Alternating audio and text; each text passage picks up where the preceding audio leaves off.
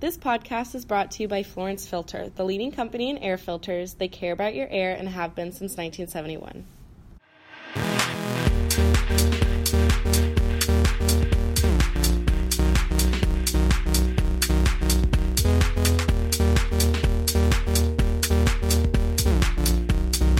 Good morning, everyone. This is Brandon Matloff in Los Angeles. Welcome to the Stella Oak Mavens podcast, where we feature different mavens in different fields. A maven is an expert of an expert. They are the go to person who you would want to ask all the questions to before making a decision. The purpose of our podcast today is help the consumer be more knowledgeable. Today, I'm really excited to host Rick Merrill. Rick is the CEO and founder of Gavelytics, a judicial analytics platform that provides reports and insights to attorneys in order to help them win more cases. Rick graduated from USC with a degree in political science and then pursued his law degree at his crosstown rival UCLA. Go Bruins. Before founding Gavelytics, Rick served as a litigator, spending seven years at Greenberg Traurig, where he specialized in real estate. And today, Rick will be sharing his experience as a litigator and the decisions he made to get where he is today and what inspired him to develop Gavelytics. Welcome, Rick. Hi there. Thanks for having me. It's, uh, it's an honor to talk with you today. Thank you. So, your unique perspective as a litigator must have played a role in inspiring uh, Gavelytics. Can you talk about how your experience shaped kind of your decision on starting this company?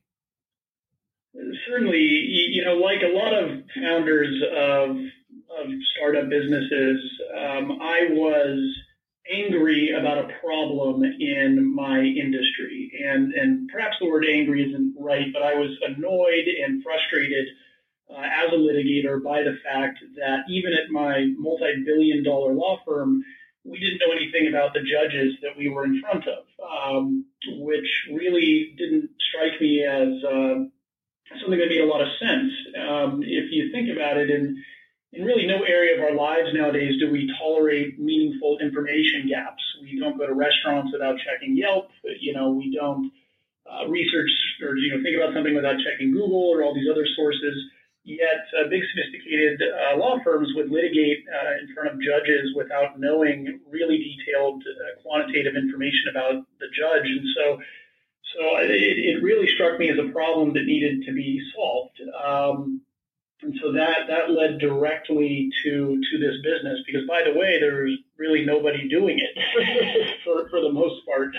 And so um, so there was certainly a business opportunity but but to, to answer your question in a, in a short fashion I can just tell you that there was a, a, a problem in our industry that really really really needed to be solved and that's what we tried to do. So let me get this straight. You were at a big firm probably making very good income out of school you were there for quite some time. So you gave it up to to start something that you saw as a problem, but really had no guarantee that there would be any success because it wasn't a business that already existed. Is that what you're saying?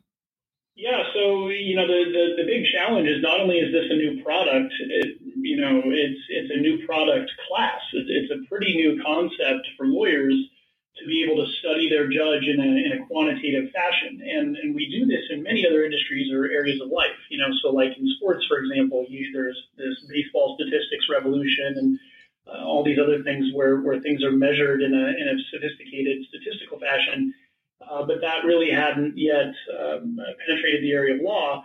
And so you're right. It was a, a very big risk to leave a, an excellent, excellent job uh, to do this, uh, to go try to start something. And so it's it's risky and hard and all those things. But um, you know, I'm I'm fortunate that my wife is uh, a real trooper, and uh, you know, was able to convince her that it was the right thing to do, and, and it's been borne out. We've certainly had some some early success over the last about three years. But um, but yeah, the, the initial leap is is challenging. Did you have a support system from your your the rest of your family, your parents? Did did they have a, a role in this? Yeah, I, I, did. You know, I'm fortunate to have come from a pretty business focused family. My my father, uh, Rick Merrill Sr., is a notable real estate guy in, in California and in, in other states, and my my younger brother Marc Merrill is the founder of Riot Games, uh, the huge uh, multi-billion uh, multi-billion dollar uh, video game company. Uh, so he founded that business about uh, gosh ten or twelve years ago with another guy named Brandon Beck, and so. I, I've grown up around business, you know, and um, you know our family friends are all business people and all this, and so I, I was fortunate to have a lot of expertise that I could tap and financial resources that I could I could tap. And so certainly without some of those advantages, um, it, it, would have been far more difficult to, to do what we're what we're trying to do. So it sounds like the only ones that probably weren't super thrilled about this decision was your uh, colleagues or the people at uh, your prior law firm. Is that right? Yeah, you know, you know, they, they were pretty supportive. Uh, you know, no, nobody was was against it per se, but lawyers as a group are pretty risk averse, and so um, you know, on, on the one hand, everybody recognized the need for a product like this, but on the other hand, people were sort of amazed that I was willing to take that plunge. Um, and I, I don't blame them. I, I mean, re, you have to be a little bit insane to go start a business, no matter who you are, because uh, the odds are are so against you. Just, just no matter what industry you're in, or you know, no matter how good the idea is. Something I often say is that ideas are easy, and they are. Um, what's really hard is the execution of, of the idea, and so um, you, you you really have to have a high risk tolerance, no matter who you are, what industry you're in, um, uh, to, to take the to go be an entrepreneur and start a business because the odds are really, really, really against you. The odds are de- the odds are definitely the odds are definitely stacked against you when you're starting your own uh, company. That's without a doubt. Especially if you grew up, you know, going to school, then you went to law school, and then you you were at a firm for a long period of time. You hadn't been building necessarily the same entrepreneur skills that you would be using now. So I guess that begs the question: when you were in college or when you were starting out, um, right after school was part of you always entrepreneurial? Were you looking for opportunities along the way? Or was it really seven years in you kind of figured something out and said hey let me this is a passion i'm excited about. Now now i'm going to run with it.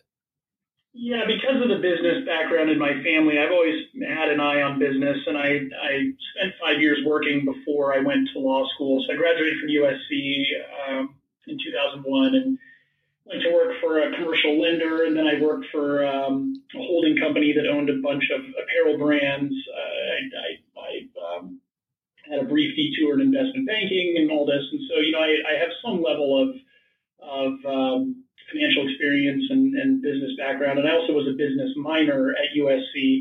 Um, not that that adds a ton of value, but it's it's certainly more than more than nothing. And um, so, yeah, it's always, it's always been on my mind. And uh, like a lot of people working at big law firms, um, I certainly was looking at the exit, you know, one way or one way or another. And so, you know, just this opportunity presented itself, and it was it was too good to pass up. If you could go back to uh, you know undergrad or even law school, is there anything you would have done differently to put you in a faster uh, pace position to do what you're doing now, or is there anything you look back and you're like, man, I wish I changed this about something I was doing earlier on? I, certainly, I would have I would have majored in business. Um, USC's got a great undergraduate business program at the Marshall School, and uh, you know I got a little taste of that as a business minor.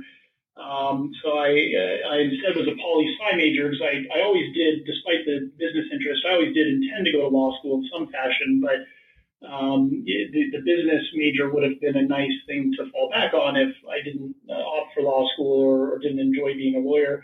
Uh, while I was in law school, um, really had a terrific experience. UCLA is an excellent, excellent law school, but if I have one regret, it's that I should have done the JD MBA program. Um, UCLA, like a lot of big universities, uh, has joint de- uh, degree programs, and it would have added just a single year to my um, my time there. And, and at the time, I thought that I didn't want to spend another year in school. And, you know, I was already a little older than everybody since I had spent five years working. So I felt that that extra year might not have uh, been something I wanted to do. But in retrospect, uh, that was a mistake. I, I probably could have gotten in. I'd taken the GMAT and all that. But um, so that would be one regret. But uh, but it's minor. I mean, life's fine. So. I love it. Uh, so tell me about some of the uh, challenges that you've had because I know that anytime you create a business, there's always odds are stacked against you, and there's things and hurdles that you look at yourself and you're like, can this business actually be a real business? Can I get it to another level? So, so walk me back through a time where uh, you had a challenge in your business. I want to hear about that. Sure. So there, there are so many. Um, you know, one one thing to start with is the challenge of of, of writing the deck. You know, let, us start at the very very beginning. You know, so when I left Greenberg uh, in the middle of 2015, um, I spent much of the rest of the year uh, working on the deck. You know, so I wasn't working. You know, my wife's yelling at me. You know, the whole thing, and uh, spent a lot of time working on that. And and and you know, self doubt starts to creep in. You know, oh my God, is this the right thing to have done? I can't believe it. Here I am trying to write a deck instead of making money for the family and you know all these things. And so you know being able to stay focused and stay on on task and on mission is is more emotionally challenging than I was expecting. And and then the deck was finished uh, end of the year 2015 we went out to market to go raise money uh, early in 2016 uh, we raised about two and a half million dollars in, in 90 days. Uh, we had a really great uh, early seed round uh, really just by virtue of the people we knew. So it was just sort of a, a fluke that we were fortunate enough to know these people. But um, the challenge there was it was just me. I, I didn't have a founding partner. I'm just a lawyer with a little bit of a business background. You know, I, I, am not a software engineer. Uh, so the, the big challenge there is once the money was raised, it was sort of a, an oh my god moment. It's like oh my god, now what? You know, we've got two and a half million dollars in the bank, and I need to go hire people. And so that challenge of finding our CTO was was uh, was very significant, and um, I had to interview 16 or 17 different people before we found our CTO, who, by the way, has been the core of the business. And if there's any uh, potential entrepreneurs uh, listening right now, and I suspect there are, my my advice to you is is that your early hires are critical, and hiring the wrong person for a key, key role could be fatal to the business. And, and often you can overcome, or sometimes you can overcome the wrong hire, but if you're not fortunate, you can't, then it could be game over. And, and for us, uh, if we'd not hired the right person, um, that probably would have been the end of the business. Um, because we had to go build a product. It took us about a year and a half to build it. If we'd had the wrong guy, it could have taken too long, or maybe I would have had to have fired him and started over and um, it, it, could have delayed everything, and we, we probably would have run out of money. We would not have been able to have raised a second round, which we did uh, earlier this year. And so, just it is absolutely critical to to find the right people, uh, whether or not it's a, a co-founder. You know, just for these for these early critical uh, employee roles, you must must must have the right people. I want to take you back to something that you just said that is so critical in uh, building a company. Is it's not only finding the right person, but what you said was that you did 16 or 17 interviews before finding the right person. How did you know? I mean, it's obvious now at this point, looking back, like you got to find the right person. How did you know that at the time? You were just an attorney with a little bit of business experience. Yeah, fortunately, you know, in, in tapping my my personal and professional network, um, I was able to talk to other people who had started um, tech-related businesses who were not themselves tech people. Um, and, and, so my brother comes to mind. My my brother Marc um, is not himself a software engineer. He's just a bright business guy who had a terrific idea, along with uh, his co-founder Brandon, um, about a video game they wanted to build neither of them were coders. Neither of them were, um, you know, had the necessary technical skill sets. So they had to go hire people, and, and they had some early uh, misfires in some of the people that they hired, and, and, it could have been fatal. Uh, you know, Riot Games might never have existed um, if they hadn't overcome some, you know, very early uh, talent problems that they had. And so, just in speaking with them. Um, and, and other people similarly situated, you know, it really impressed upon me the importance of getting it right. And uh, one, one thing I would also say, just an easy uh, pro tip here, is that um, the way I was able to even find 16 or 17 people was I have a, a good friend here in town who is a uh, one of the head recruiters at a company called Cybercoders. Uh, guy's name is Jason Kuna. And Cybercoders is one of several businesses out there that um, that helps uh, companies find tech talent. And so he's a, a headhunter. And uh, through my relationship with him, he was able to start sending me people to uh, to interview. And um, what's funny is he was about ready to fire me despite our friendship because I churned through so many candidates. you know, so uh, you know, fortunately he was patient and we were able to find the right person. But uh, the nice thing is, you know, resources like that exist. You know, just go find a recruiter if you're trying to find people. And you do have to pay them a fee. You know, it's not cheap, but um, you know, at least for me, there really was no other way. I mean, I wasn't going to put an ad on Craigslist or something, you know, right. to go find uh, a, a critical component of, of the business. I think um, as you as you talk about and as you explain, like you know, it's not just that you did a bunch of interviews. You also did a bunch of research on your own to really figure this thing out. You asked your brother, you had other mentors and other people you looked up to, and and you did research before you went to market, and so that gave you the initial lift in order to be successful. I'm curious if there was any other uh, mentors or any other people you surrounded yourself on an ongoing basis, even today, to help you get your business to the next level? Sure. So one of the things that we did early on was we formed what we call an advisory board, and so it's an informal uh, group of business people here in LA, uh, all of whom are investors in our business, that have different um, areas of expertise. And so, for example, um, uh, we've got a very notable uh, investment banker on the advisory board, so he helps us with finance and accounting issues. We've got a very notable uh, lawyer who can help us with legal issues and things like that. My brother's on the advisory board. We've got a, several other people with different areas of, of expertise.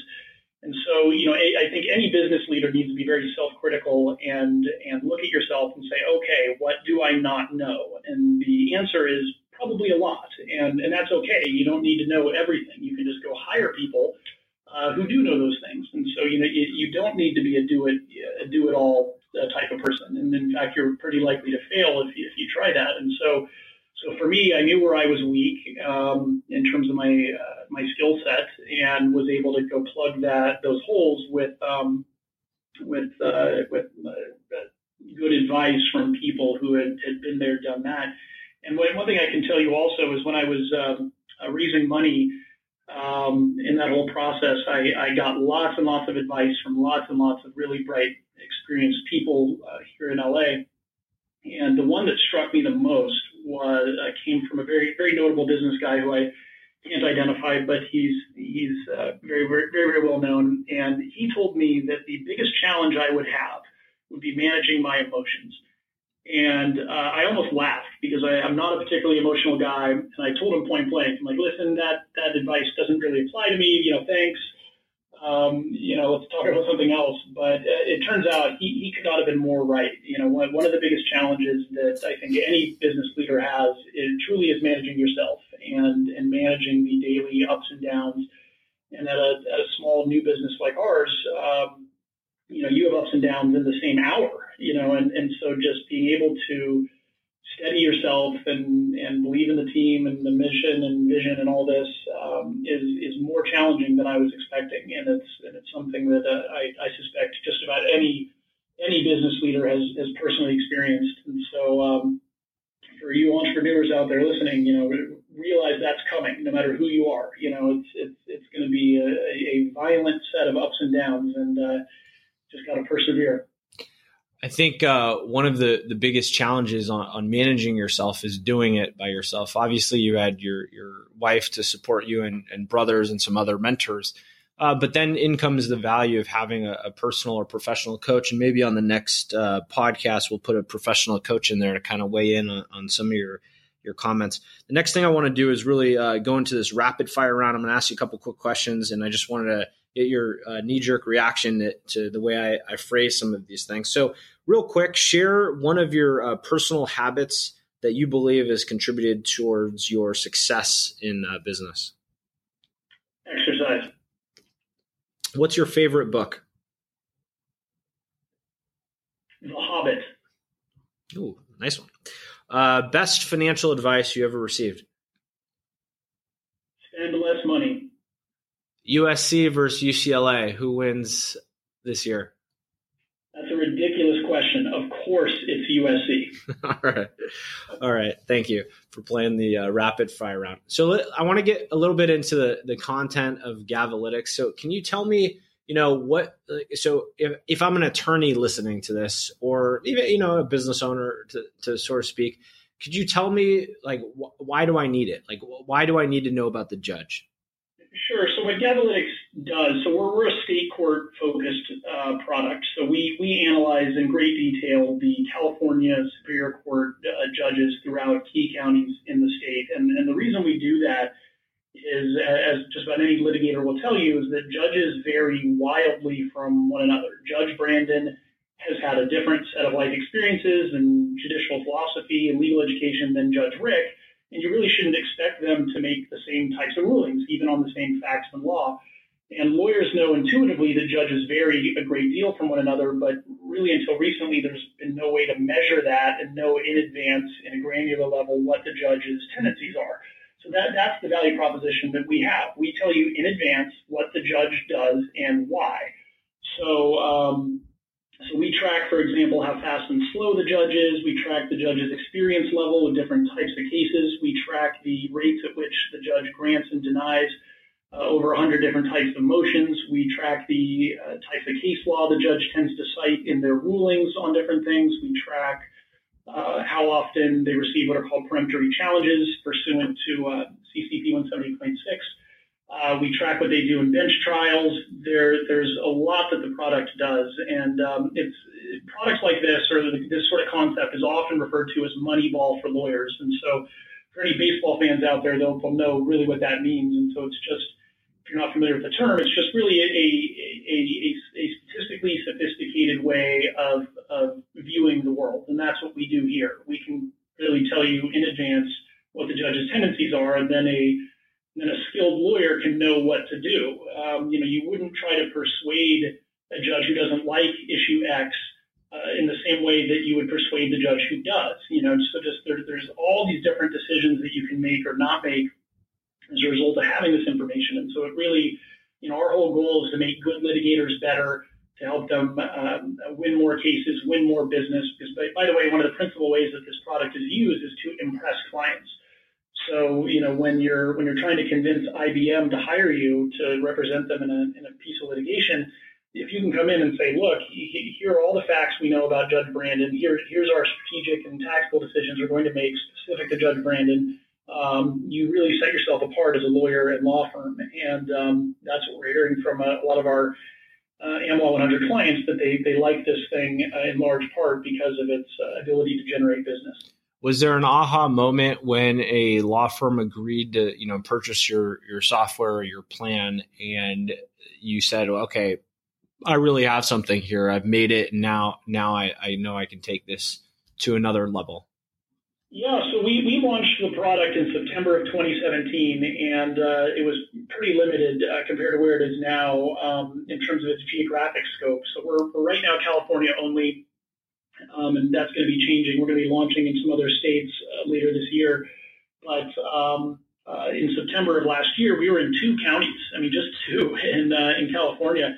But despite that limited scope, we we pretty quickly signed up uh, three big law firms here in town and the Daily Journal, which is the daily legal newspaper in California that every lawyer is familiar with, the Daily Journal did a big cover story uh, about us in January, and they quoted one of our clients as saying that this thing is the best thing I've ever seen. It's unique. Uh, uh, you know, we used it to pitch a client. It blew them away, and we got the client uh, as a result. And so to see it actually work as intended and see that story be printed in the biggest legal newspaper in the state uh, was really a, a, watershed moment for the business, and um, and that that was one of several hints that yeah, we we might be uh, onto something here. What's the vision uh, long term? The vision long term is for this to be ubiquitous. Um, I think it's insane and intolerable for lawyers to not know detailed information about their judge in advance, and that's how it's always been since antiquity. Um, you know, going back to Cicero and all this, you know, lawyers just would guess about the judge or they would, you know, rely on anecdotes or rumors about the judge and that's it. And that's wrong in this era of data and, um, and uh, cheap computing power and storage. And so, so we want every lawyer in every case in the country to have access to this sort of data. And so, so we want it to be literally ubiquitous, to where it would be utterly unthinkable to uh, engage in a, piece of litigation anywhere in the country uh, without in advance uh, having Gavelytics data about the judge that you could use to better represent your client. How did the judges feel about this? Great, great question. So, um, um, you know, we, we, to be perfectly candid, have been mildly afraid of, of that. You know, they, they, they can't stop what we're doing. You know, everything we do is obviously perfectly legal. You know, we're relying on public records and, you know, legal review and AI review of the records and all this. And so we as a business have First Amendment rights. We can say whatever we want about it. You know, the courts can't stop us. Um, but um, but that said, we certainly don't want to get into a fight with the court system for any reason because we would certainly argue uh, with the court that, uh, or we would we would make the argument that we're actually on the same side as the court. You know, everybody has an interest in the orderly, consistent, efficient administration of justice. We do, the court does, etc. And we, we would argue that this sort of thing actually uh, furthers that goal. And so um, when the Daily Journal article was printed, we actually got a phone call the next day from a judge in uh, downtown LA he was very gruff on the phone and said, "Oh, you know, I, I, I want to talk to you guys. You know, send somebody in." And so I, I sent our our VP of sales. Know, I, I was too afraid to go. and, uh, uh, the guy, it turned out, could not have been nicer. Uh, told us, you know, point blank, love what you're doing. It's great for the court. It's great for litigants. It's great for society. You know, the, the guy was raving about it. And, uh, and then we showed him the data we had on him. And, and what was great is he actually agreed with it because we were concerned that maybe he wouldn't believe the numbers or something, but he did and, and went on and on about how, um, you know, this is, this is great. And then he asked to see data on some other judges, you know, from down the hall, which, which was pretty funny. And so, uh, so, you know, it's, it's a small sample, but, um, you know, at least that judge and some of the others that we've spoken with, um, really haven't reacted particularly strongly. And I and I should point out too, we, we did not invent this concept. There's there's one or two other businesses that are uh, a few years ahead of us that, that roughly do what we do, but limited to the federal court system. And so you know they've been out a few years longer than we have, um, and so you know they they haven't re- received strong reactions either. I mean, this is really just sort of a new spin on what on what lawyers have been doing since antiquity, which is trying to get inside data about their judge so they can have an advantage. And so this is just a much more sophisticated version of that. And, so, anyway, you know, to, to, my knowledge, no judge is, is truly uh, upset about this. And even if they were, they, they couldn't stop it. I love it. So, um, before we wrap up, uh, you, would you like to share, you know, if someone's interested in learning more about Gavelytics or an attorney is, is or their firm is curious about uh, this software and how it can help them? Is there a resource you can point them to, or, or what's the, the best way for them to get in contact with you or your firm? Yeah, certainly. So the, the name of the business again is Gavelytics. So it's G A V E L Y T I C S. The website is gavelytics.com.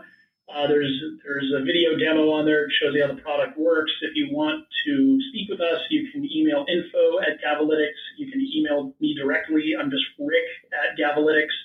Our office phone number is 310-314-0179. So we are we're pretty easy to reach, and uh, we sell primarily to Am Law 100 firms, which for the non-lawyers uh, listening, that's the uh, the list of the 100 largest law firms in the world. Uh, but we do also have prices and packages available for uh, smaller and mid-sized firms, and so we uh, we try to make this stuff available for everybody. Awesome. Well, thank you for participating today. This has been a Stella Oak Mavens podcast. We empower you, the listener, to take control of your life.